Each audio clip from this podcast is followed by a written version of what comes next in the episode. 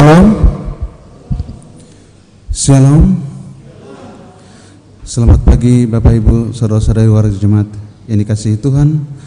Atas nama majelis jemaat kami menyampaikan selamat datang dan selamat beribadah khusus bagi Bapak Ibu saudara-saudari yang baru pertama kali datang beribadah di jemaat GKI Diaspora. Apabila Bapak Ibu ingin dan rindu untuk dilayani dalam jemaat, maka dapat menghubungi koordinator majelis week 1 hingga week 6 di mana Bapak Ibu bertempat tinggal.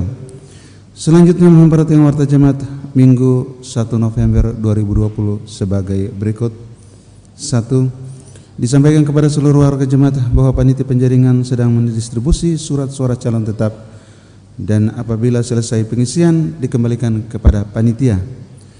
2. Disampaikan kepada warga jemaat bahwa ibadah live streaming hanya untuk ibadah minggu jam 9.00 WIB dan ibadah keluarga setiap hari Rabu jam 19.00 WIB.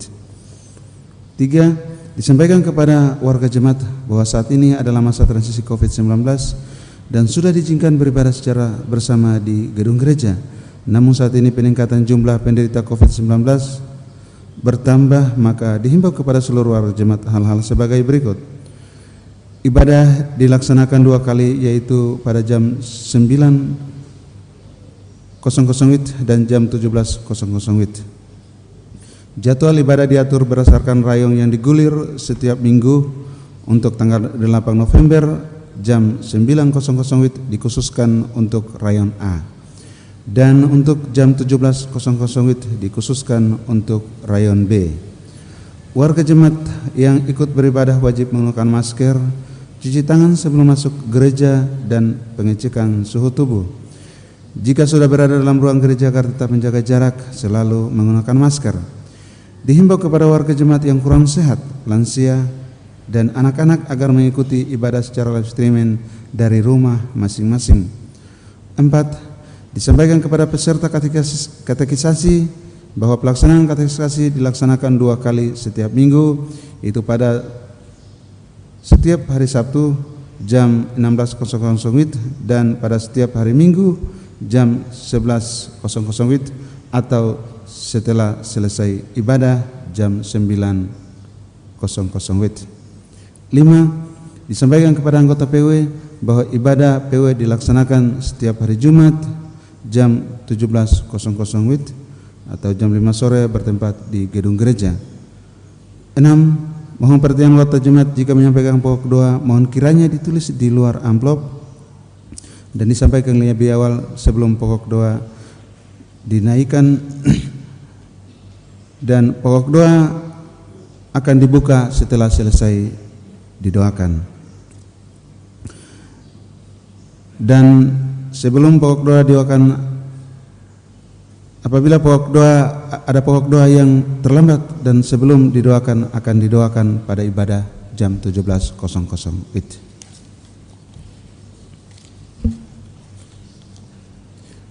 Niat nikah di tengah-tengah persekutuan jemaat yaitu calon pasangan nikah mempelai laki-laki Mario Panjaitan anak dari JD Panjaitan almarhum Bapak dan T. Hasibuan ibu dengan mempelai perempuan.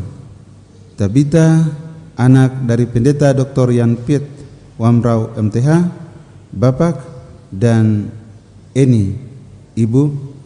Rencana pemerkatan nikah akan dilaksanakan pada hari Sabtu tanggal 14 November 2020 jam 14.00 WIB pembekalan, pembekalan hari Kamis tanggal 12 November 2020 jam 17.00 WIB. Pembacaan warta rencana nikah nikah ini disampaikan untuk yang kedua kalinya pada ibadah Minggu jam 9.00 WIB dan jam 17.00 WIB sebagai salah satu syarat gereja bagi warga jemaat yang hendak melangsungkan nikah kurusnya. Jika ada keberatan dari warga jemaat kepada kedua pasangan tersebut mohon disampaikan kepada sekretaris jemaat secara tertulis. Kepada calon pasangan pengantin jika hadir mohon berdiri.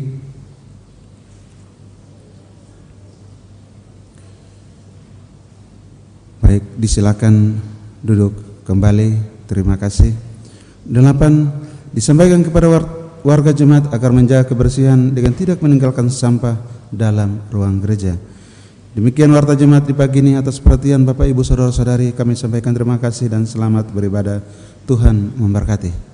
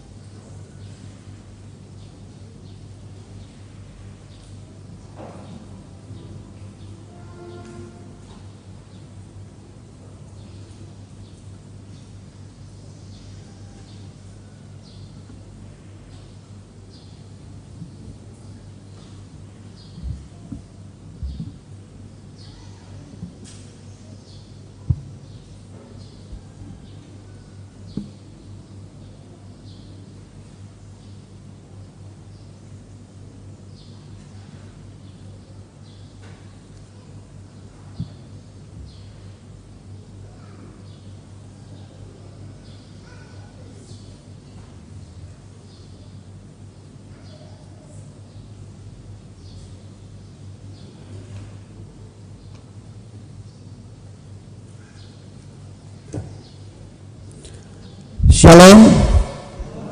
Shalom. Selamat pagi Bapak Ibu serta jemaat yang mengikuti melalui live streaming. Ibadah di pagi hari ini akan dilayani oleh Pendeta EG Kualepa STH.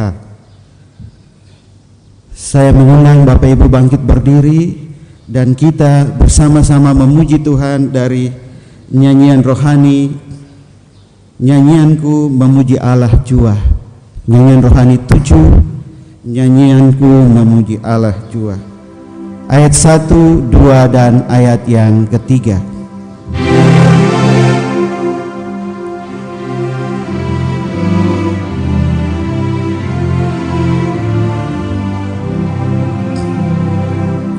Nyanyianku memuji Allah jua mulialah mujizatnya semua dan kerajaannya teguh. Ku tahulah dekatlah Tuhan Allah dan sabdanya ku sedekahlah ku disertai rahmatnya. Dibacanya di hatiku pikiran segala doaku dan kerinduan dan susahku ditiliknya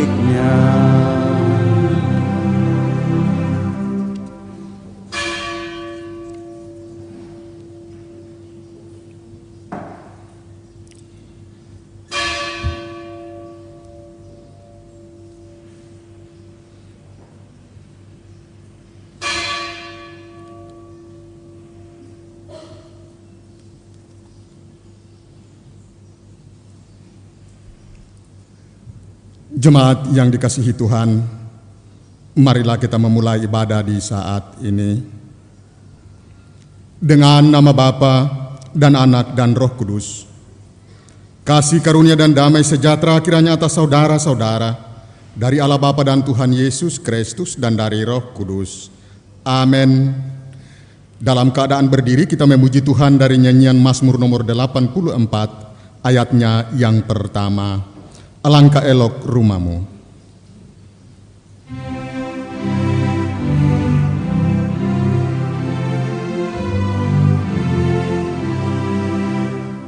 Alangkah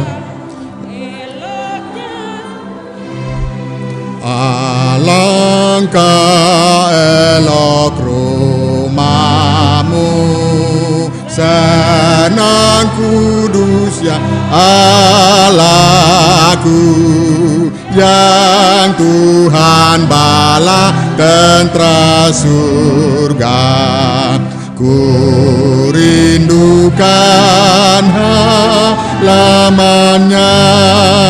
Di jalanku bersoraklah. Hai lantiku baik tubuh juga kepada Allah alayat yang hidup dan memberi berkat. Bapak Ibu saudara-saudara yang dikasihi dan diberkati Tuhan oleh karena kasih dan pemeliharaan Tuhan Hari ini hari pertama di bulan ke-11 Tuhan mengizinkan kita untuk ada lagi pada saat ini Karena itu hendaknya kita mengungkapkan kasih kita dengan terus berpegang pada perintah dan amanat Tuhan. Karena itu dengarkanlah hukum Tuhan.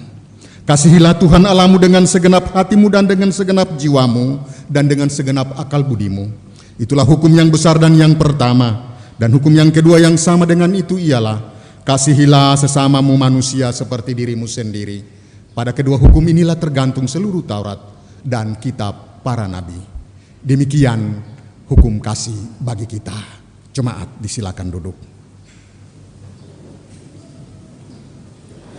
Bapak Ibu saudara-saudara yang dikasihi dan diberkati Tuhan, kita mempersiapkan nyanyian rohani nomor 142. Rohani 142 kita menyanyi ayat 1 setelah kita merendahkan diri dan mengaku dosa kita dan ayatnya yang kedua kita menyanyi setelah kita menerima berita keampunan. Rohani 142 ayat 1 kita menyanyi setelah kita mengaku dosa kita dan ayatnya yang kedua setelah kita mendengar berita keampunan. Bapak Ibu Saudara-saudara, kita ada di hari pertama di bulan yang ke-11. Ketika kita mengakhiri 31 hari di bulan yang ke-10 di dalam berbagai tantangan dan pergumulan. Mungkin hari ini kita bisa mengingat seberapa besar saldo yang ada pada setiap kehidupan pribadi dan keluarga. Tapi pertanyaannya, segala kekurangan, salah dan dosa. Apakah kita mengingat berapa jumlah pelanggaran-pelanggaran kita? Kita memiliki kecenderungan untuk melupakan. Tapi tahukah kita bahwa Tuhan tahu segala yang kita lakukan? Karena itu hendaknya di saat ini kita datang pada Dia dan kita mau mengaku dosa kita. Kalau kita berkata bahwa kita tidak berdosa, itu berarti kita menipu diri kita sendiri dan kebenaran Allah tiada pada kita. Tapi kalau kita mengaku dosa kita maka Allah itu setia dan adil. Ia berkenan memberikan kepada kita pengampunan dan menyucikan kita dari segala kejahatan kita. Mari kita berdoa. Tuhan, pada diri kami tiada sesuatu yang tersembunyi. Sekalipun dengan berbagai cara dan upaya, kami berusaha menyembunyikannya dari orang-orang di sekitar kami. Bahkan di dalam relasi hubungan sosial, bahkan pekerjaan kami. Kami berusaha dan berjuang untuk menyembunyikan segala perkara yang tidak berkenan. Tapi Tuhan engkau tahu. Jarang segala kekurangan kami kami ungkapkan melalui media sosial. Tapi yang mengalami kecenderungan adalah segala kebaikan apa yang dirasakan baik dan berarti selalu diungkapkan. Terlebih kepada Tuhan. Kadangkala kekurangan-kekurangan kami kami menyembunyikan diri. Tapi saat ini Tuhan kami datang padamu. Sebab kami tahu Tuhan Engkau maha mengetahui segala perkara. Jamah kami Tuhan. Basuhlah kami di dalam kuasa darahmu yang kudus. Supaya segala aib dan noda dan dosa, entah itu di dalam pikiran, perasaan, perkataan, bahkan perbuatan. Percayalah kami di hadapan Yesus, maka engkau akan mengampuni. Terima kasih Tuhan. Sebab hanya kepada engkau kami mengalami penyucian di dalam kehidupan yang baru. Di dalam nama Yesus kami berdoa. Amin. Ya Yesus tolonglah.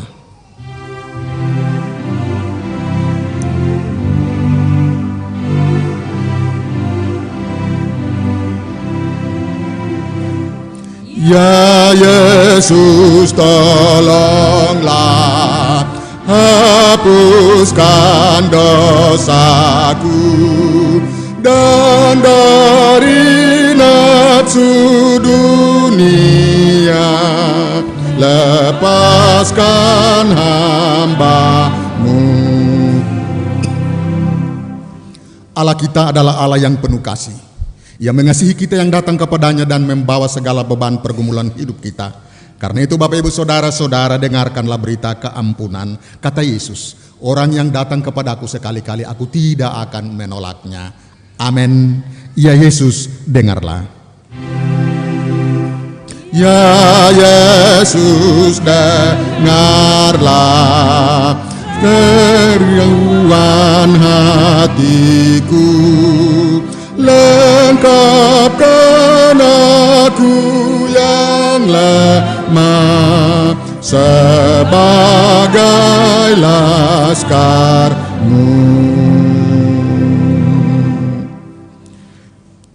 Bapak Ibu Saudara, kita mempersiapkan nyanyian rohani nomor 124.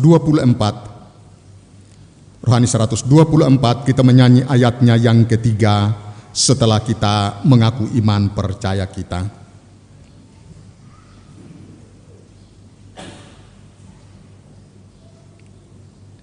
Nyanyian rohani nomor 20, 124 ayat 3 kita menyanyi setelah kita mengaku iman percaya kita.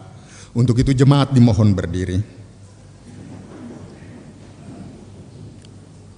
Dalam persekutuan dengan gereja Tuhan dari segala zaman dan di segala tempat, marilah kita mengaku iman percaya kita bersama-sama. Kita mulai.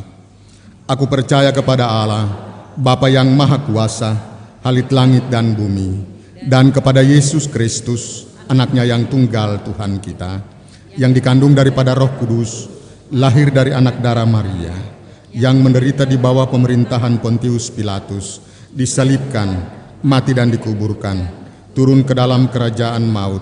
Pada hari yang ketiga, bangkit pula dari antara orang mati, naik ke sorga, duduk di sebelah kanan Allah, Bapa yang Maha Kuasa, dan akan datang dari sana untuk menghakimi orang yang hidup dan yang mati. Aku percaya kepada Roh Kudus, gereja yang kudus dan am, persekutuan orang kudus, pengampunan dosa, kebangkitan daging, dan hidup yang kekal sebelum menjadi dunia.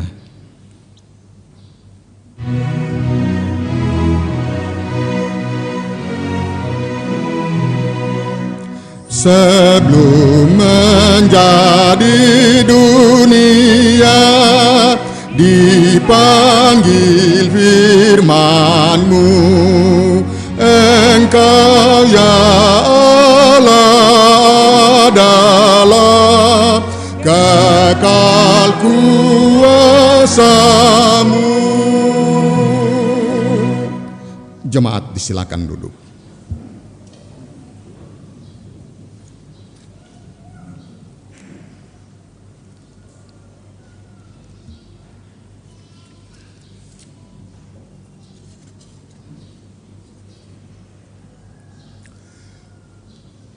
Bapak Ibu Saudara jemaat baik kita yang ada di dalam rumah Tuhan dan keluarga-keluarga yang sedang ada di dalam mesbah gumul di tiap-tiap rumah. Kita hendak membaca firman Tuhan.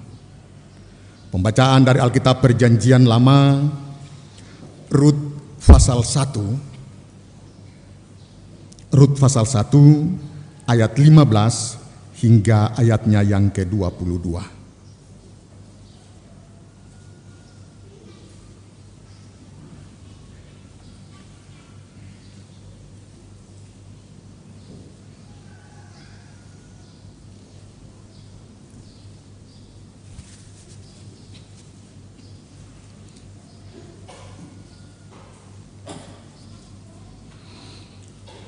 Rut pasal 1 ayat 15 hingga ayatnya yang ke-22.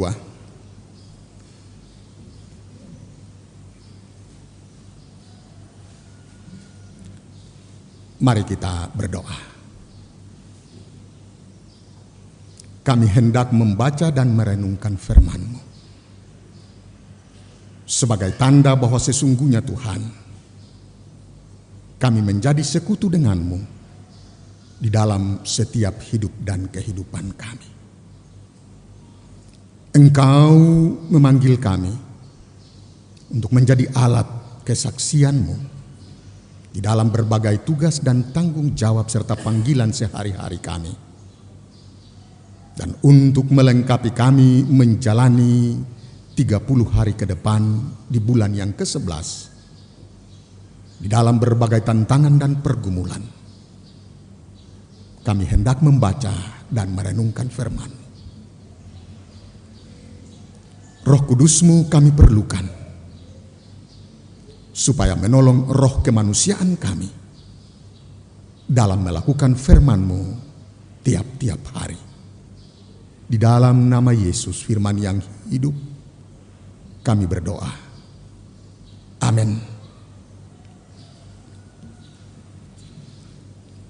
Rut pasal 1 ayat 15 hingga ayatnya yang ke-22 dengan perikop sentralnya adalah Rut dan Naomi. Ayat 15 Berkatalah Naomi, telah pulang iparmu kepada bangsanya dan kepada para allahnya. Pulanglah mengikuti iparmu itu. Tetapi kata Rut, Janganlah desak aku meninggalkan engkau dan pulang dengan tidak mengikuti engkau. Sebab ke mana engkau pergi, ke situ jugalah aku pergi. Dan di mana engkau bermalam, di situ jugalah aku bermalam.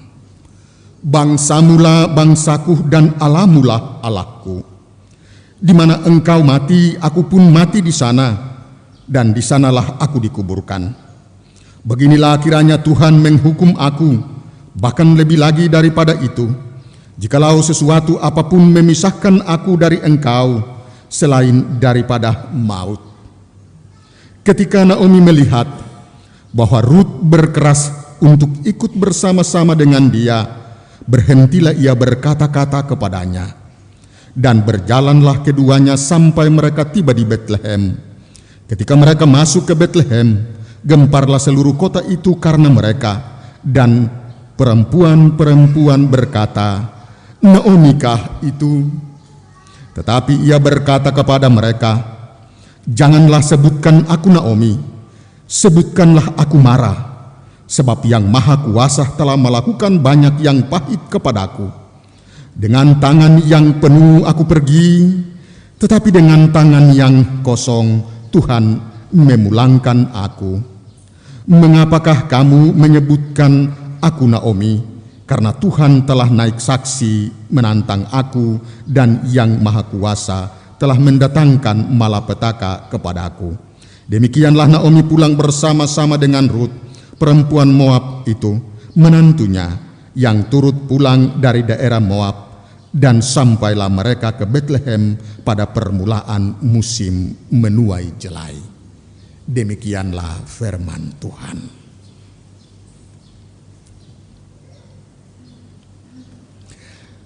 Bapak Ibu Saudara kita hendak menyatakan ungkapan syukur kita.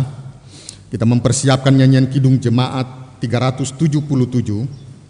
Kidung Jemaat 337. Kita menyanyi ayat 1 dan seterusnya sementara persembahan syukur kita berikan. Sambil mempersiapkan diri dengan persembahan syukur yang ada padamu, dengarkanlah nasihat firman Tuhan. Tuhan mengasihi orang yang memberi dengan sukacita. Betapa kita tidak bersyukur.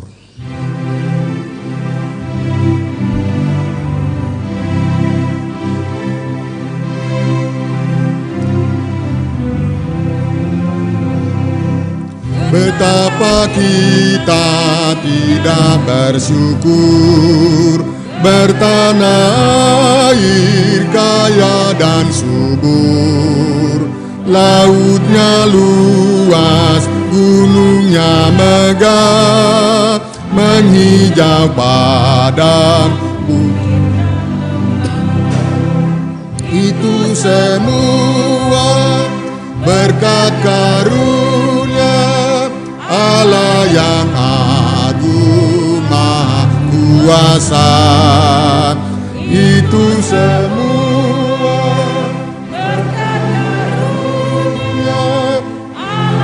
yang agung maha kuasa. Alangkah indah pagi mereka Bermandi cahaya surya yang cerah. Di tingkah kicau burungnya megang Bangkit harum berseri. Itu semua berkat karunia Allah yang agung maha kuasa. Itu semua berkat karunia Allah yang agung kuasa. Bumi yang hijau langitnya terang Berpadu dalam warna cemerlang Indah jelita damai dan teduh Persada kita jaya dan teguh Itu semua berkat karunia Allah yang agung maha kuasa. Itu semua berkat karunia Allah yang agung maha kuasa kita ulangi dari awal Ayat ayat 1 dinyanyikan oleh kaum perempuan, ayat 2 laki-laki. Betapa kita tidak bersyukur.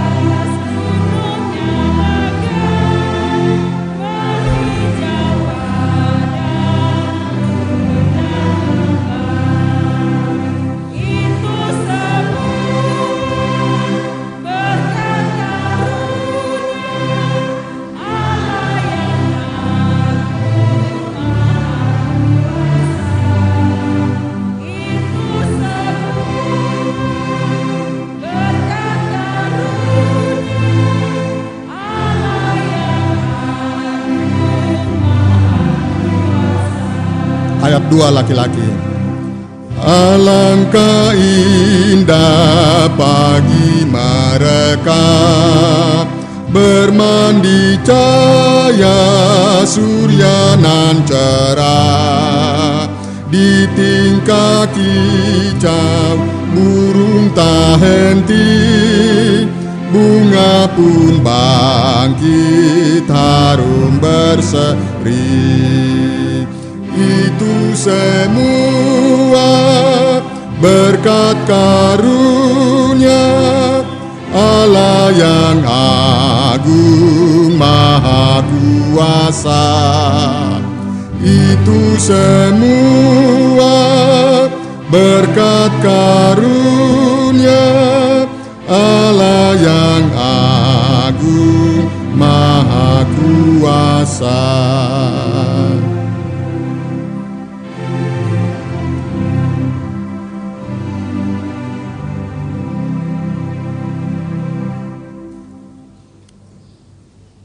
Jemaat kita hendak berdoa bersama-sama dengan beberapa keluarga dan pribadi yang datang dengan ungkapan syukur tapi juga perpuluhan.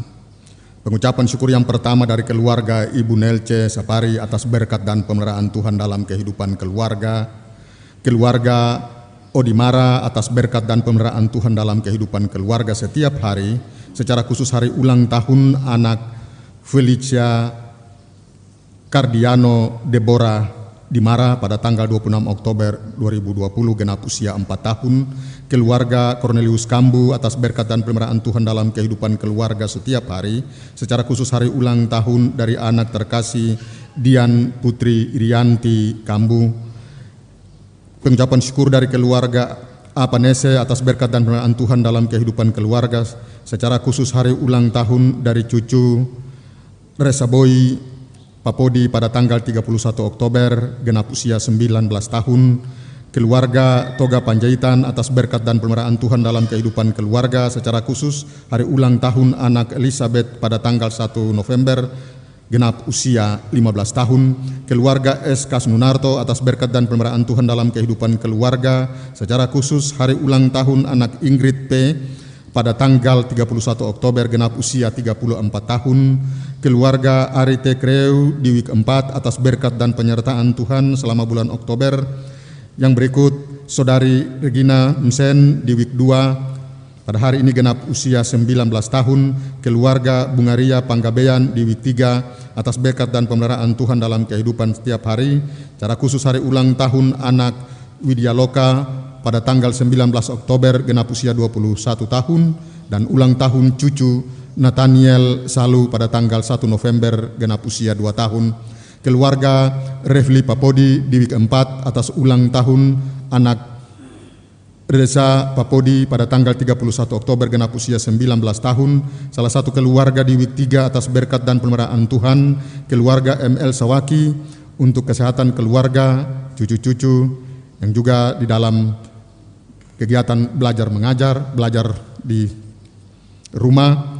Yang berikut saudari Baby Krista Renata Satya atas berkat dan pemeliharaan Tuhan dalam kehidupan keluarga setiap hari, keluarga Jan Hengki Banggo atas berkat dan pemeliharaan Tuhan dalam kehidupan setiap hari, saudara Mirino Demena, Meirio Demena yang telah melakukan sidang skripsi pada tanggal 30 Oktober 2020 dengan hasil memuaskan, salah satu keluarga di week 6 atas ulang tahun ke-15 pada tanggal 1 November yang berikut keluarga Tri Cahyo atas berkat dan pemeliharaan Tuhan dalam kehidupan keluarga, salah satu keluarga di week 4 atas berkat dan pemeliharaan Tuhan dalam kehidupan keluarga.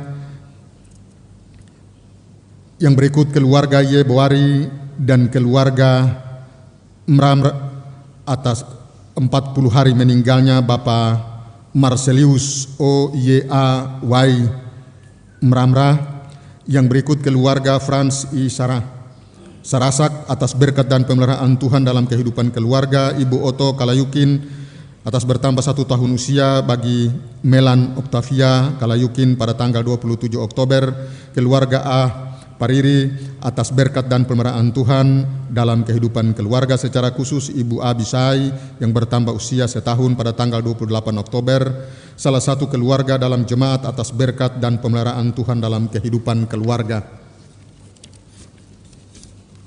Perpuluhan ada enam keluarga. Pertama saudara Ani Sapari di week 1 salah satu keluarga di week 4 saudari Cikita Panjaitan saudari Debi Panjaitan seorang pemudi dan yang keenam adalah keluarga HJ Pasaribu di week 5 mari kita berdoa. Tuhan Bapa di sorga segala sumber berkat dan hidup kami mengucap syukur dan berterima kasih. Oleh karena lawatan tangan kasih Allah di dalam seluruh hidup kerja tiap-tiap hari kami sebagai jemaat, kami boleh mengalami dan merasakan sentuhan jamahan kasih-Mu melalui berkat-berkat yang kami terima setiap saat. Berkat kesehatan, berkat kekuatan, berkat umur panjang. Bahkan ketika kami ada di dalam pergumulan, Engkau tidak membiarkan kami, tetapi tolongan dan tangan kasih-Mu menjamah dan mengangkat kami, membuat kami menjadi kokoh kembali. Atas segala pengalaman hidup kami bersama dengan Tuhan sepanjang satu bulan yang sudah kami lewati. Kami datang padamu Tuhan di saat ini. Kami membawa segala ungkapan syukur dan hormat kami yang kami tandai melalui persembahan yang sudah kami berikan dan sedang terletak di dalam rumahmu yang kudus ini. Kami sungguh percaya Tuhan engkau menyambut segala pemberian kami dan jamah serta berkati supaya oleh persembahan ini engkau dimuliakan di dalam berbagai kesaksian dan pelayanan di tengah-tengah gereja dan jemaatmu, baik pada arah sinode klasis dan jemaat, bahkan oleh persembahan ini, semua kaum Lewi yang adalah pekerja gerejamu mendapat bagian ungkapan syukur dari pemberian jemaat. Karena itu Tuhan kami datang dan kami berdoa bagi setiap pribadi dan keluarga yang telah membawa ungkapan syukur oleh karena pengalaman-pengalaman hidup mereka bersama dengan Tuhan. Ada yang mengucap syukur oleh karena mengalami keberhasilan di dalam pendidikan. Ada pula yang mengucap syukur oleh karena bertambah satu tahun rahmat dalam kehidupan pribadi dan keluarga. Biarlah tangan kasih Allah terus menjamah dan memberkati. Ada pula yang mengucap syukur bahwa sesungguhnya jikalau bukan Tuhan yang menolong, menopang dan berjalan bersama-sama di dalam seluruh proses kehidupan yang dijalani, maka sia-sialah segala yang diusahakan. Dan dengan demikian mereka datang dengan membawa ungkapan syukur atas pengalaman hidup bersama dengan Tuhan, atas pertolongan dan penjagaan Tuhan tiap-tiap hari. Terima kasih Tuhan Yesus. Kami pun datang dan berdoa bersama-sama dengan mereka yang membawa sepersepuluh dari setiap hasil pekerjaan mereka. Biarlah oleh perpuluhan ini Engkau dimuliakan di dalam segala kesaksian dan pelayanan melalui para hamba-hambamu. Terima kasih Tuhan. Ini kami, ini ungkapan syukur dan ini persembahan kami. Hanya di dalam namamu ya Yesus Kristus yang adalah korban dan persembahan yang baik. Kami berdoa dan kami membawa segala syukur kami. Amin.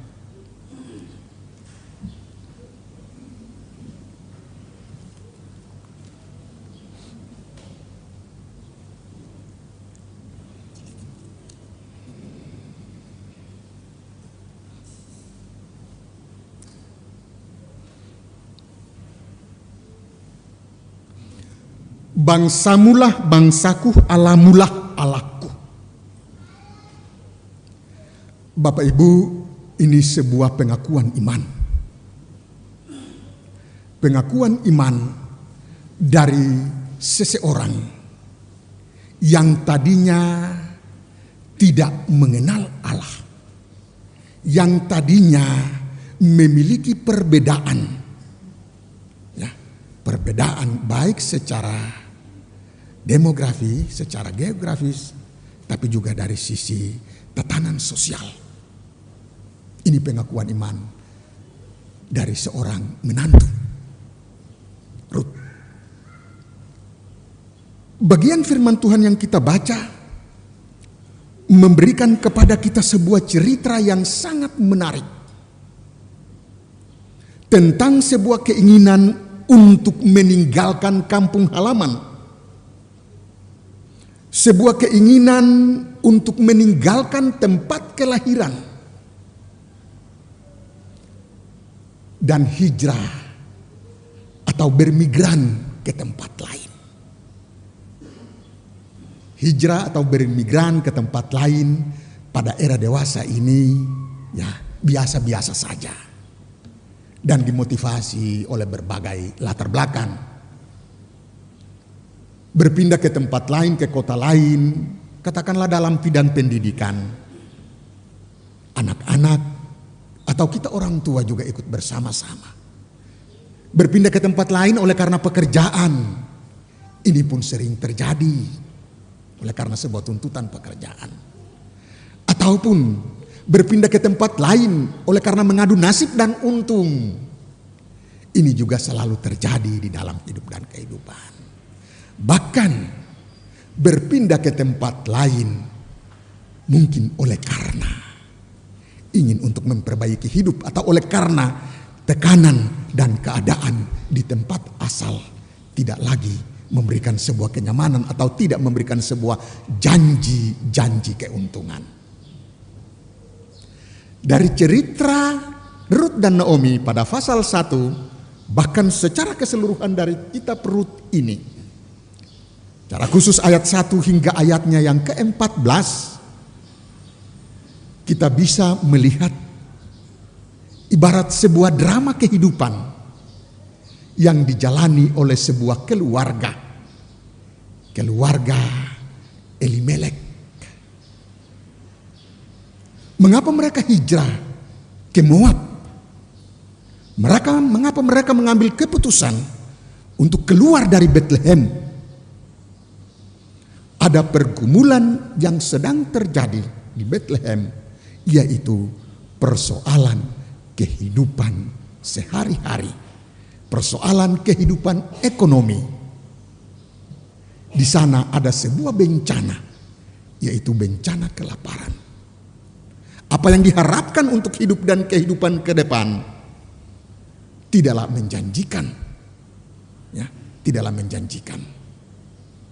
Mungkin akibat itu yang dipikirkan oleh Elimelek dan keluarganya adalah mungkin seperti pepatah, ya. Hujan batu di negeri sendiri, hujan emas di negeri orang. Mungkin itu yang memotivasi mereka. Sebab di Bethlehem sedang terjadi kesukaran. Karena itu mereka mengambil keputusan untuk keluar. Keluarnya mereka tidak memilih. Padahal ketika keluar dari tempat ada sejumlah konsekuensi. Pertama adalah pasti tempat yang baru menjadi sebuah tantangan tersendiri. Ada sebuah adaptasi baru. Belum lagi terkait dengan sebuah relasi sosial dari sisi tatanan, budaya, bahkan keyakinan. Moab adalah sebuah tempat yang tidak percaya Allah, memiliki keyakinan yang lain dalam konteks antara bangsa Yahudi dengan bangsa-bangsa di sekitar. Bangsa-bangsa di sekitar yang tidak percaya Yahweh Allah Israel selalu dinamakan bangsa-bangsa kafir, bangsa yang tidak percaya pada Allah. Dengan satu harapan, bermigrannya keluarga Elimelek bersama istri Naomi dan kedua anak lelaki Maklon dan Kilion adalah sebenarnya hanya ingin untuk memperbaiki hidup dan kehidupan dan keluar dari problema yang ada ketika mereka ada di negeri. Dari kisah yang kita baca, memang ada keuntungan yang diperoleh. Kurang lebih 10 tahun mereka ada di sana sekalipun di dalam perjalanan. Ada malapetaka yang dialami, ada kemalangan yang dialami. Tetapi di dalam kesaksian Alkitab dikisahkan 10 tahun Naomi ada di sana. Ada keuntungan yang diraih. Tapi juga di sana terjadi apa yang disebut dengan amalgamasi atau perkawinan campuran. Kedua anak lelaki dari keluarga Naomi berkeluarga dengan bangsa perempuan dari bangsa kafir yaitu Ruth dan Orpa. Dari drama kehidupan keluarga ini menceritakan kepada kita tidak selamanya apa yang dibayangkan keuntungan sesuai dengan kenyataan. Toh di dalam perjalanan. Ketika mungkin ekonomi mereka mulai pulih. Ketika mungkin kasih sayang dan kebahagiaan itu sudah mulai dirajut. Sudah mulai ada adaptasi dengan sekitarnya. Oleh karena sudah terjadi kawin mengawinkan. Antara keluarga Elimelek dengan orang-orang di Moab pada saat yang bersamaan. Yang diharapkan keutuhan karena itu ketika kita membaca dalam bagian ini pada ayat yang ke-20 terjadi nada kesan. Naomi berkata, aku pergi dengan bukan tangan hampa, dengan sebuah kelengkapan, tetapi aku kembali dengan kehampaan. Pada saat ingin untuk meraih keuntungan, kelengkapan anggota keluarga, bahkan bertambah dua orang, tetapi apa yang dibayangkan, apa yang diharapkan tidak sesuai dengan kenyataan. Mungkin ini seperti yang disampaikan, dikatakan oleh Amsal. Rancanganku, bukanlah rancangan. Ini yang terjadi dalam kehidupan keluarga Elimelek. Ketiga laki-laki pergi oleh karena kehendak Tuhan. Di dalam kehidupan kesendirian dan setelah mengerti dan mengetahui bahwa pergumulan di tempat kelahiran telah berakhir. Kini waktunya Naomi berkeinginan untuk pulang. Ketika kita membaca bagian firman Tuhan ini mulai dari ayat 9 sampai ayatnya yang ke-13 dalam rencana untuk kembali ke negeri asal. Naomi seorang ibu Naomi seorang mertua yang dengan bijak menasihati dan menyampaikan kepada kedua menantunya. Alangkah baiknya kamu tetap tinggal. Dengan berbagai alasan dan alasan yang cukup bijaksana. Dari sisi tatanan adat keyahudian, seseorang janda dari sebuah keluarga, dari hukum Taurat, dia harus bisa menikah lagi dengan saudara atau dari keluarga sang suami yang sudah tiada. Dalam pertimbangan-pertimbangan seperti itu, Naomi menasihati kedua menantunya. Sebaiknya kamu tinggal. Boleh dikatakan umurmu masih muda. Kamu masih memiliki sebuah harapan dan masa depan. Bahkan dari sisi keyakinan, kamu bisa saja kembali dan menyembah kepada Allahmu di tempat kelahiranmu. Ini yang diajarkan, ini yang dinasehati, ini yang disampaikan oleh seorang ibu yang memiliki hati dan perasaan. Dia tidak hanya sebagai seorang mertua, tapi dia sebagai mama. Dia menasehati dengan bijak. Baik alasan keagamaan, tapi juga alasan sosial dan budaya. Ia menasehati. Ketika kita membaca ayat 9 hingga ayatnya yang ke-13. Pada ayatnya yang ke-14. Orpa mendengar nasihat. Orpa kembali.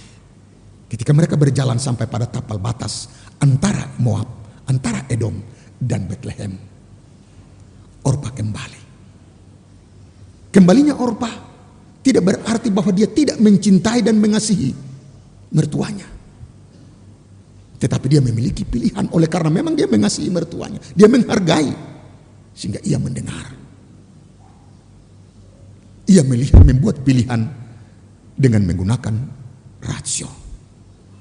Sehingga dia kembali. Ketika dia kembali, dia berbakti kepada Allahnya. Dia hidup di dalam kebiasaan semula. Berbeda dengan Ruth.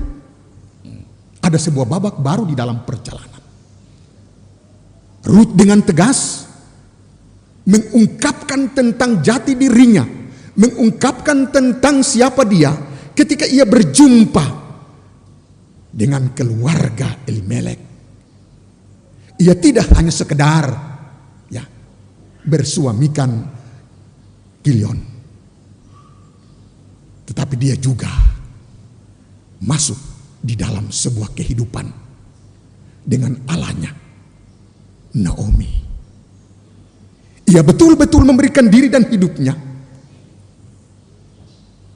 Dan karena itu ketika kita membaca di dalam pembacaan kita pada ayatnya yang ke-16, Ruth berkata, Janganlah desak aku untuk meninggalkan engkau dan pulang dengan tidak mengasihi engkau. Sebab ke mana engkau pergi ke situ jugalah aku pergi. Dan di mana engkau bermalam di situ juga aku bermalam. Secara totalitas hidup dan kehidupan. Ia tidak lagi memusingkan tentang keberadaan kehidupannya masa lalu. Tetapi ketika ia berjumpa dengan keluarga Naomi. Ia totalitas. Bukan hanya masuk di dalam keluarga dan suku bangsa. Dari Naomi. Tetapi dari sisi iman dan percaya dia menaruh segala keberadaan hidup dan kehidupannya. Ia tidak lagi punya pilihan. Ketika ia menaruh tangan di tenggala, ia tidak menoleh ke belakang. Boleh dikata apa pun yang terjadi, sehingga keluarlah pernyataan, janganlah engkau melarang aku. Bahkan secara radikal ia berkata pada ayatnya yang ke-17, di mana engkau mati, aku pun mati di sana. Ini sebuah pengakuan dan pernyataan yang dilakukan secara radikal. Ia tidak lagi kembali melihat dari latar belakang hidup dan kehidupannya. Ia berorientasi ke depan. Ini bukan berarti sebuah keputusan yang buta. Tapi sebuah keputusan yang dibuat oleh Ruth. Oleh karena memang ia percaya sungguh. Bahwa Allah Yahweh Allah Israel. Allahnya bangsa Israel. Allah yang disembah oleh Naomi dan keluarganya adalah Allah yang sanggup dan mampu merubah segala keadaan dan perkara di dalam hidup dan kehidupan. Bahkan rencana Allah kadangkala tidak diketahui. Tahukah Bapak Ibu ending dari cerita ini? Justru Maria, Ibu Yesus adalah keturunan dari sebuah perkawinan Ruth dengan Boas. Dari sebuah silsilah. Dia tidak tahu apa yang Tuhan mau lakukan buat hidup dan kehidupannya. Tetapi dia ketika dia berjumpa dengan Allah, dia yakin dengan sungguh bahwa ketika dia berharap pada Allah, maka hidup dan kehidupannya. Hal yang kedua yang kita belajar dari apa yang diceritakan dalam bagian ini adalah peran Naomi sebagai seorang mertua yang memberikan gambaran tentang kedekatannya dengan Tuhan. Ia menunjukkan sebuah sikap dari kata dan perbuatan. Inilah menjadi sebuah potret yang dimaknai oleh Ruth di dalam kehidupan ketika mereka berada di Moab. Lo kalau kelakuan mama mantu tarabai, kau pulang sendiri sudah. Buat apa saya mau ikut? Ya iya kan? Lo kalau keluargamu selama kita sama-sama, kalau tidak memberikan saya sebuah kepastian, apalagi sudah tidak ada ikatan bagi saya. Saya masih punya harapan dan masa depan ketika saya tinggal di tempat saya. Tetapi bukan itu yang menjadi pilihan. Tapi oleh karena ia belajar sesuatu dari kehidupan keluarga Elimelek ketika mereka masih utuh. Tapi juga setelah ketiga lelaki telah tiada. Naomi dia memberikan sebuah keteladanan di dalam sikap, di dalam kata, dan di dalam perbuatan. Itulah yang menjadi kepastian bagi Ruth. Dan sekalipun ketika mereka kembali, lalu pada akhirnya kesan dan kenangan dari orang-orang Bethlehem, secara khusus para perempuan, menyapa Naomi. Ada sebuah kehampaan yang dibawa pulang oleh Naomi. Karena itu ia meminta jangan memanggil aku Naomi, tetapi memanggil aku Mara. Artinya kepahitan kehidupan telah aku alami. Aku pergi dengan segala kelengkapan. Ada sebuah kesempurnaan di dalam perjalanan ketika aku keluar. Tapi kini aku kembali dengan kehampaan. Tapi sesungguhnya Naomi tidak menyadari bahwa justru Allah yang samalah yang telah membawa dia pergi, kini telah memulangkan dia di dalam sebuah kebaikan. Dia tidak mengerti rencana Allah yang begitu besar ke depan.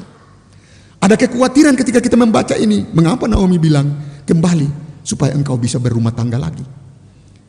Tetapi ketika Ruth di dalam komitmen pengakuan imannya yang sungguh.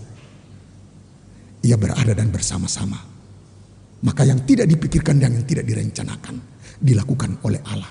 Ia berjumpa dengan Boas ketika ia memungut hampas-hampas jelai di dalam cerita pasal 2. Kasih Tuhan tidak pernah meninggalkan.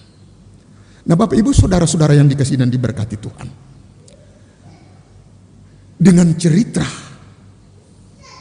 dari Ruth dan Naomi.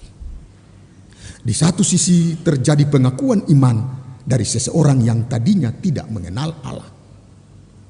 Ketika ia berjumpa dengan Allah oleh dan di dalam melalui sebuah kehidupan perkawinan. Ia menyatu secara totalitas hidup dan kehidupan. Karena itu ia berkata, bangsamulah bangsaku. Ia tidak melihat bahwa dirinya adalah orang asing dari sebuah kehidupan yang baru di negeri yang baru. Kalau tadinya Naomi bermigran, dia melihat Moab adalah sebuah negeri yang baru. Tapi ketika berpulang bersama dengan Ruth, Ruth melihat Bethlehem adalah bukan sebuah tempat yang asing bagi dia. Karena itu dia membuat pernyataan, bangsamulah bangsaku. Segala yang menjadi tembok pemisah di dalam perjumpaan dengan Allah itu dirobohkan. Orientasi hidup diarahkan kepada Allah. Nah karena itu Bapak Ibu Saudara-saudara yang dikasihi dan diberkati Tuhan. Bagian firman Tuhan ini hendak mengajarkan kepada kita dua hal. Yang pertama adalah bahwa dari sisi kehidupan keluarga Naomi. Naomi di dalam perangainya dia menjadi sekutu dengan Allah. Artinya dia menjadi saluran berkat. Yang dia lakukan di dalam hidup dan kehidupannya bukan sesuatu di luar daripada Allah. Sehingga dari kedekatannya dengan Allah dia menjadi sekutu Allah. Allah memakai dia supaya maksud dan rencana Allah tersampaikan bagi dunia. Bagi orang-orang yang sekalipun tidak mengenalnya pada akhirnya muncul sebuah pengakuan iman. Naomi di dalam segala keterbatasan hidup dan kehidupannya. Bahkan ketika suami dan kedua anaknya tiada, dia menjadi seorang single parent. Dia kokoh, dia kuat berdiri, dia tetap berpegang pada Allah. Dia menjadi sekutu dari Allah di dalam seluruh proses hidup dan kehidupannya. Dia tidak takut, dia tidak gentar. Karena dia tahu Allah adalah Allah yang dia percaya. Sekalipun mereka ada di negeri asing, mereka tidak meninggalkan iman dan percaya mereka. Dan oleh karena ketekunan itu membuahkan hasil meyakinkan orang lain. Karena itu baiknya di dalam hidup dan kehidupan ini. Firman Tuhan ini hendak memberikan sebuah motivasi dan inspirasi bagi kita bahwa di dalam berbagai keadaan dan kesulitan apa pun, Allah sedang memakai setiap bapak ibu saudara-saudara dan saya menjadi sekutunya dalam rangka menyatakan apa yang dibenarkan oleh Allah, apa yang menjadi kehendak Allah dalam hidup dan kehidupan. Bukan oleh karena tantangan dan pergumulan pada akhirnya kita jauh dari Tuhan.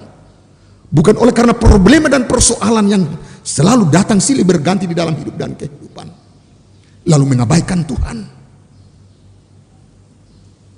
Bapak Ibu kita coba membayangkan betapa sakitnya sebagai manusia. Ketika Naomi pergi, suami, kedua putranya, bahkan ketika kebahagiaan itu sudah diberikan. Lalu pada saat yang bersamaan, segala yang menjadi pegangan dan sandaran hidupnya menjadi tiada. Tetapi dia masih yakin dan percaya bahwa ada Tuhan. Dan ini terbukti ketika musim menuai mulai tiba di Bethlehem, ia mengambil keputusan. Mungkin kalau kayak kehidupan masa kini, malu untuk pulang, pasti menjadi buah bibir dan cerita orang-orang lain. Tapi dia punya keyakinan yang pasti ada Allah. Allah sedang berkarya. Dia menjadi sekutu. Allah memakai Naomi menjadi partnernya. Sehingga pada akhirnya dia bisa pulang. Ini kisah inspirasi bagi kita. Kita sedang dipanggil dan diminta oleh Allah untuk menjadi sekutu dan partnernya di dalam segala pekerjaan, di dalam segala aktivitas hidup dan kehidupan. Dampak dari menjadi sekutu bagi Allah, maka orang lain bukan oleh karena mengikuti Ruth mengikuti Naomi bukan karena sebuah kekayaan. Tidak kan? Ngapain ikut seorang janda? Itu pada akhirnya di sana tidak ada harapan. Pasti memulai sebuah kehidupan yang baru. Justru datang ke Moab oleh karena kekurangan. Oleh karena ingin bertahan hidup. Lalu kembali di sana pasti semua telah tiada. Ngapain saya ikut? Tapi dari cara hidup. Ya, dari cara hidup Naomi. Dia meyakinkan Ruth. Bahwa Tuhan itu ada. Hal yang kedua yang kita belajar adalah marilah kita setiap saat kita punya juga sudah mengaku pengakuan iman. Kata Rut, bangsamulah bangsaku. Di mana engkau ada, di situ aku ada. Ini hendak mengajarkan kepada kita sebuah komitmen. Janganlah pernah kita undur di dalam hidup dan kehidupan kita. Ketika sekali mengambil keputusan untuk tetap hidup dan bersama dengan Tuhan, janganlah pernah kita meninggalkan janji-janji kita. Kita haruslah terus dan terus membuat keputusan, sekalipun itu keputusan yang sangat radikal, terkait dengan iman dan percaya. Banyak orang yang ketika ditantang, ketika ada dalam pergumulan, jarang komitmen pada janji. Bisa saja berbalik. Dunia saat ini jangankan supergi masih hidup saja, ada yang bisa main cikunan-cikunan. Tapi Ruth tidak. Ya, Ruth tidak. dia tetap setia. Sekalipun sudah tiada suaminya, tetapi dia setia. Dia tidak berbalik. Kesetiaan itu yang pada akhirnya Tuhan juga pakai dia untuk menjadi sekutu dalam sebuah karya penyelamatan. Karena itu Bapak Ibu Saudara-saudara, hari ini kita masuk di bulan yang ke-11. Tantangan dan pergumulan kita di bulan lalu secara khusus pandemi COVID-19 belumlah berakhir. Mari setiap pribadi dan keluarga kita terus membuat pengakuan iman kita sama seperti seorang asing yang tadinya tidak mengenal Allah. Kalau Ruth saja yang tadinya tidak mengenal Allah, pada akhirnya dia membuat sebuah pengakuan iman yang sangat radikal. Bagaimana dengan kita? Yang sejak lahir kita menjadi anak-anak Tuhan. Janganlah pernah kita luntur iman dan pengharapan kita. Mari kita terus membangun diri dan kehidupan kita. Kita mau menjadi partner Allah dalam sebuah kenyataan hidup yang tidak menguntungkan.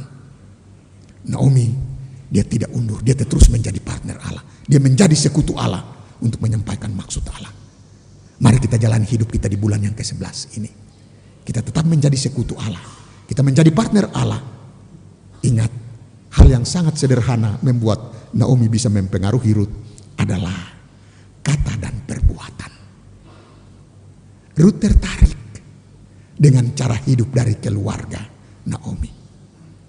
Ruth tertarik dengan Allah sembahan Naomi. Kita punya tugas itu.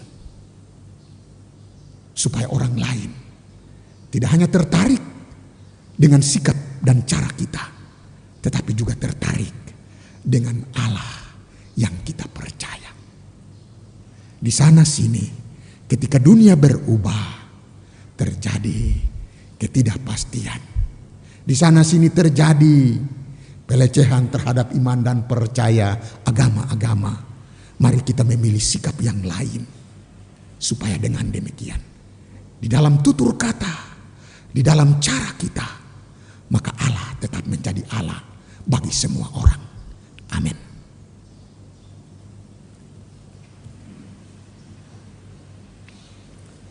Atas nama persekutuan diberikan kesempatan kepada duet 5 untuk memuji Tuhan dengan kidung pujiannya.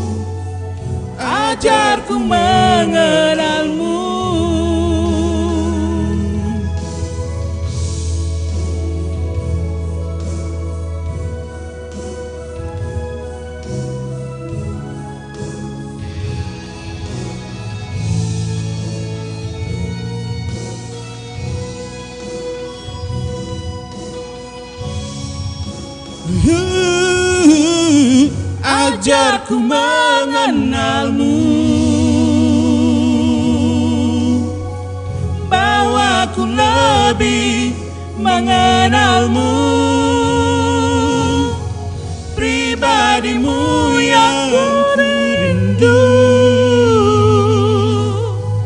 Ajarku mengenalmu. Ajarku mengenalmu. Ajarku mengenalmu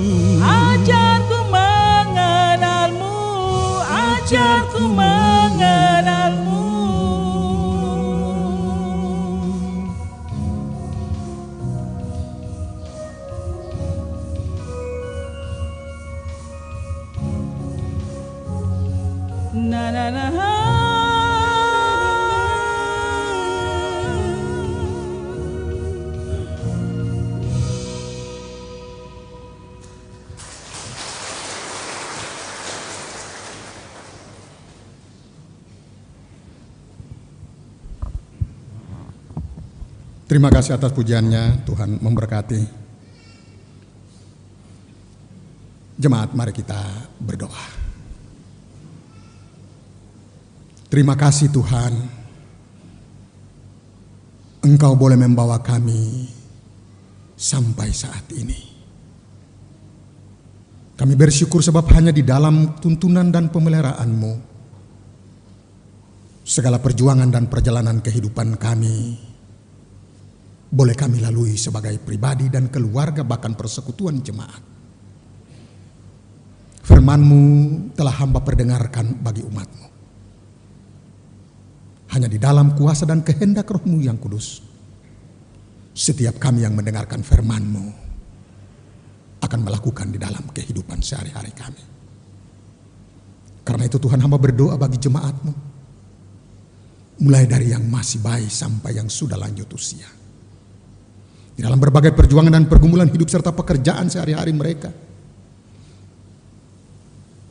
Di minggu yang baru Tuhan, biarlah semuanya dilakukan dengan tetap mengandalkan Tuhan. Supaya oleh segala yang dilakukan dan dikerjakan di dalam sebuah kehidupan, maka menjadi kesaksian dan itu bukti bahwa Tuhan memakai setiap kami untuk menyatakan kebaikan-kebaikan yang pada akhirnya orang lain boleh juga mengaku iman dan percaya pada Engkau. Karena itu Tuhan sertai dan pimpin jemaatmu di dalam seluruh hidup kerja, di dalam berbagai pergumulan dan pergulatan hidup. Mereka yang secara khusus sedang ada di dalam pergumulan oleh karena berbagai problema dan persoalan. Entah itu terjadi kesenjangan dalam kehidupan keluarga suami istri antara orang tua dengan anak-anak. Ataupun mungkin oleh karena pergumulan dari keluarga-keluarga yang lain yang menjadi bagian tidak terpisahkan di dalam sebuah relasi mereka. Tuhan terus jamah dan Tuhan berikan kekuatan. Mereka yang sedang bergumul oleh karena kehidupan harapan dan masa depan dalam pekerjaan. Tuhan bukalah jalan bagi mereka yang sedang ada di dalam pergumulan oleh karena pekerjaan, tapi juga oleh karena kehidupan ekonomi. Tapi engkau juga mau ajarkan kami di dalam berbagai kelebihan. Oleh karena tugas dan tanggung jawab yang pada akhirnya berkelebihan di dalam berkat. Supaya dengan demikian yang berkelebihan pun menjadi bagian untuk menopang yang berkekurangan. Supaya dengan demikian ada keseimbangan di dalam hidup dan kehidupan kami sebagai anak-anakmu. Hamba berdoa Tuhan bagi segala pergumulan dan pelayanan di tengah-tengah jemaat ini. Secara khusus bagi mereka yang sedang ada dalam pergumulan oleh karena sakit. Kami berdoa bagi yang Bamus Mas Jekrei yang dalam masa pemulihan. Dan Tua Pitra Hawarin dalam masa pemulihan. Bapak Salmoni Mane yang sakit di rumah. Ibu Lamaria Situmeyang yang dalam masa pemulihan. Ibu Hermalina Dasinapa Yarangga yang juga dalam masa pemulihan di rumah. Ibu Irene Sineri Nenek Sapari yang juga sakit di rumah. Ibu Marier dalam masa pemulihan di rumah, anak Andika Womsiwor yang sakit di rumah. Penetua Espela Tue yang juga sedang sakit di rumah. Saudari Yudita Krei yang sakit di rumah, penetua John Tapalawene yang juga sakit di rumah. Semua mereka yang sedang sakit bahkan membutuhkan pemulihan teman kasih Tuhan. Jamalah mereka Tuhan Berkatilah segala obat makanan dan minuman yang dikonsumsi. Segala perhatian dan kasih sayang dari anggota keluarga. Biarlah semuanya menjadi bagian untuk pemulihan kesehatan dari orang-orang kekasih kami yang sedang bergumul oleh karena sakit. Kami datang dan kami berdoa Tuhan. Kami taruh orang-orang tua kami di tengah-tengah jemaat yang sudah lanjut usia. Tuhan berikan kepada mereka harapan dan kepastian. Bahkan kepada anggota-anggota keluarga. Biarlah senantiasa menaruh perhatian bagi orang-orang tua yang sudah lanjut usia Supaya dengan demikian tidak membiarkan mereka menjalani masa ketuaan di dalam kesendirian. Tetapi senantiasa ada hiburan, senantiasa ada penguatan, tapi juga perhatian di dalam berbagai hal. Kami datang dan kami berdoa Tuhan. Kami taruh pergumulan jemaat. Panitia pembangunan gedung sekolah minggu. Panitia penjaringan majelis jemaat. Semua mereka yang bekerja bagi Tuhan melalui kepanitiaan yang ada. Tuhan tolong, Tuhan jamaah, Tuhan berkati. Supaya dengan demikian sebuah pekerjaan yang sedang dikerjakan pada akhirnya membuahkan kebaikan untuk hormat dan kemuliaan nama Tuhan. Kami berdoa Tuhan bagi proses yang sedang terjadi. Penjaringan pencalonan penjaringan majelis jemaat pada tahapan pembagian bangko blanko pemilihan untuk penentuan majelis periode yang akan datang. Tuhan berkati setiap anggota sidi jemaat. Tuhan taruh hikmat di dalam hati dan hidup mereka ketika mereka memilih. Tapi juga Tuhan engkau taruh rohmu pada setiap mereka yang sudah dipilih, nantinya dipilih. Biarlah di dalam komitmen dan iman yang sungguh. Tetap bertahan untuk pada akhirnya semua kami bergandengan tangan melakukan pekerjaan yang besar di tengah-tengah gerejamu melalui jemaat ini. Kami berdoa Tuhan kami taruh panitia sidang jemaat week 2. Tuhan kuatkan mereka, Tuhan berkati mereka. Supaya dengan demikian apa yang sedang diupayakan dan dikerjakan pada waktunya menjadi sukacita melalui pelaksanaan sidang yang akan datang. Bapak di sorga, Bapak di dalam nama Yesus, kami berdoa, kami taruh tim multimedia, kami taruh para pekerja gereja, para kostor, Tuhan tolong dan Tuhan memberkati segala yang dikerjakan. Sebagai hamba-hambamu, para pelayan firman, para pendeta bersama dengan keluarga-keluarga masing-masing. Kami berdoa bagi para penatua siamas badan pelayan unsur.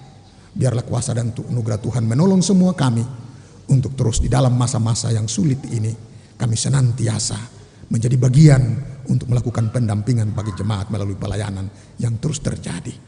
Terima kasih Tuhan Yesus. Kami berdoa bagi gerejamu, kami berdoa bagi bangsa dan negara. Secara khusus kami yang berada di Papua Kota Jayapura. Pandemi COVID-19 yang kunjung sampai saat ini belum berhenti. Kami percaya kuasa dan rencana Allah senantiasa ada pada setiap kami. Lakukanlah yang terbaik bagi kami melalui sikap dan perbuatan kami. Ajarlah kami untuk senantiasa menjadi orang-orang yang terdepan dalam melakukan apa yang semestinya kami lakukan. Supaya dengan demikian kami menjadi bagian untuk memutus mata rantai COVID-19 melalui sikap kedisiplinan kami dalam mematuhi berbagai protokol kesehatan yang menjadi rujukan untuk memutuskan mata rantai pandemi COVID-19. Terima kasih Tuhan. Segala pujian dan sembah pemain organ majelis yang sudah melakukan piket. Bahkan pelayanan ibadah yang nantinya akan berlangsung pada sore hari jam 5. Kami taruh semua kesaksian dan pelayanan di tengah-tengah jemaat ini di dalam kuasamu.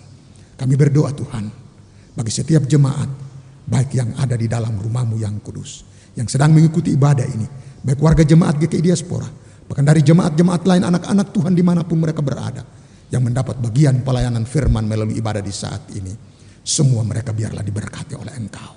Terima kasih Tuhan, ini syafaat kami, ini syukur kami. Amin. Bapak Ibu Saudara kita hendak mengakhiri ibadah kita. Kita mempersiapkan nyanyian Kidung Jemaat nomor 400. Kita menyanyi ayat 1 dalam keadaan duduk dan ayatnya yang keempat. Ayat 1 kita menyanyi dalam keadaan duduk dan ayat 4 kita menyanyi sambil berdiri untuk menerima berkat. Kudaki jalan mulia tetap doaku inilah.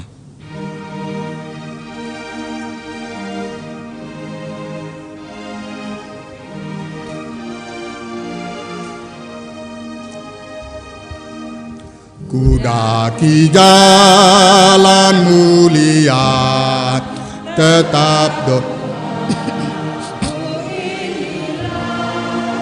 ke tempat tinggi dan teguh. Tuhan mantapkan langkahku. Ya Tuhan angkat diriku. Lebih dekat kepadamu. Di tempat tinggi dan teguh Tuhan mantapkan langkahku ingin ku capai puncak terang yang paling agung cemerlang. Ya Tuhan bimbing diriku makin dekat kepadamu Ya Tuhan angkat diriku. Lebih dekat kepadamu. Di tempat tinggi dan teguh. Tuhan mantapkanlah kaku. Saudara-saudara, kembalilah di dalam hidupmu dan terimalah berkat Tuhan. Kasih karunia dan damai sejahtera Allah di dalam Kristus Yesus yang melampaui segala akal dan pikiran, biarlah senantiasa memelihara, melindungi, menyertai dan memberkati jemaat sekarang dan selama-lamanya. Amin. Amin. Amin.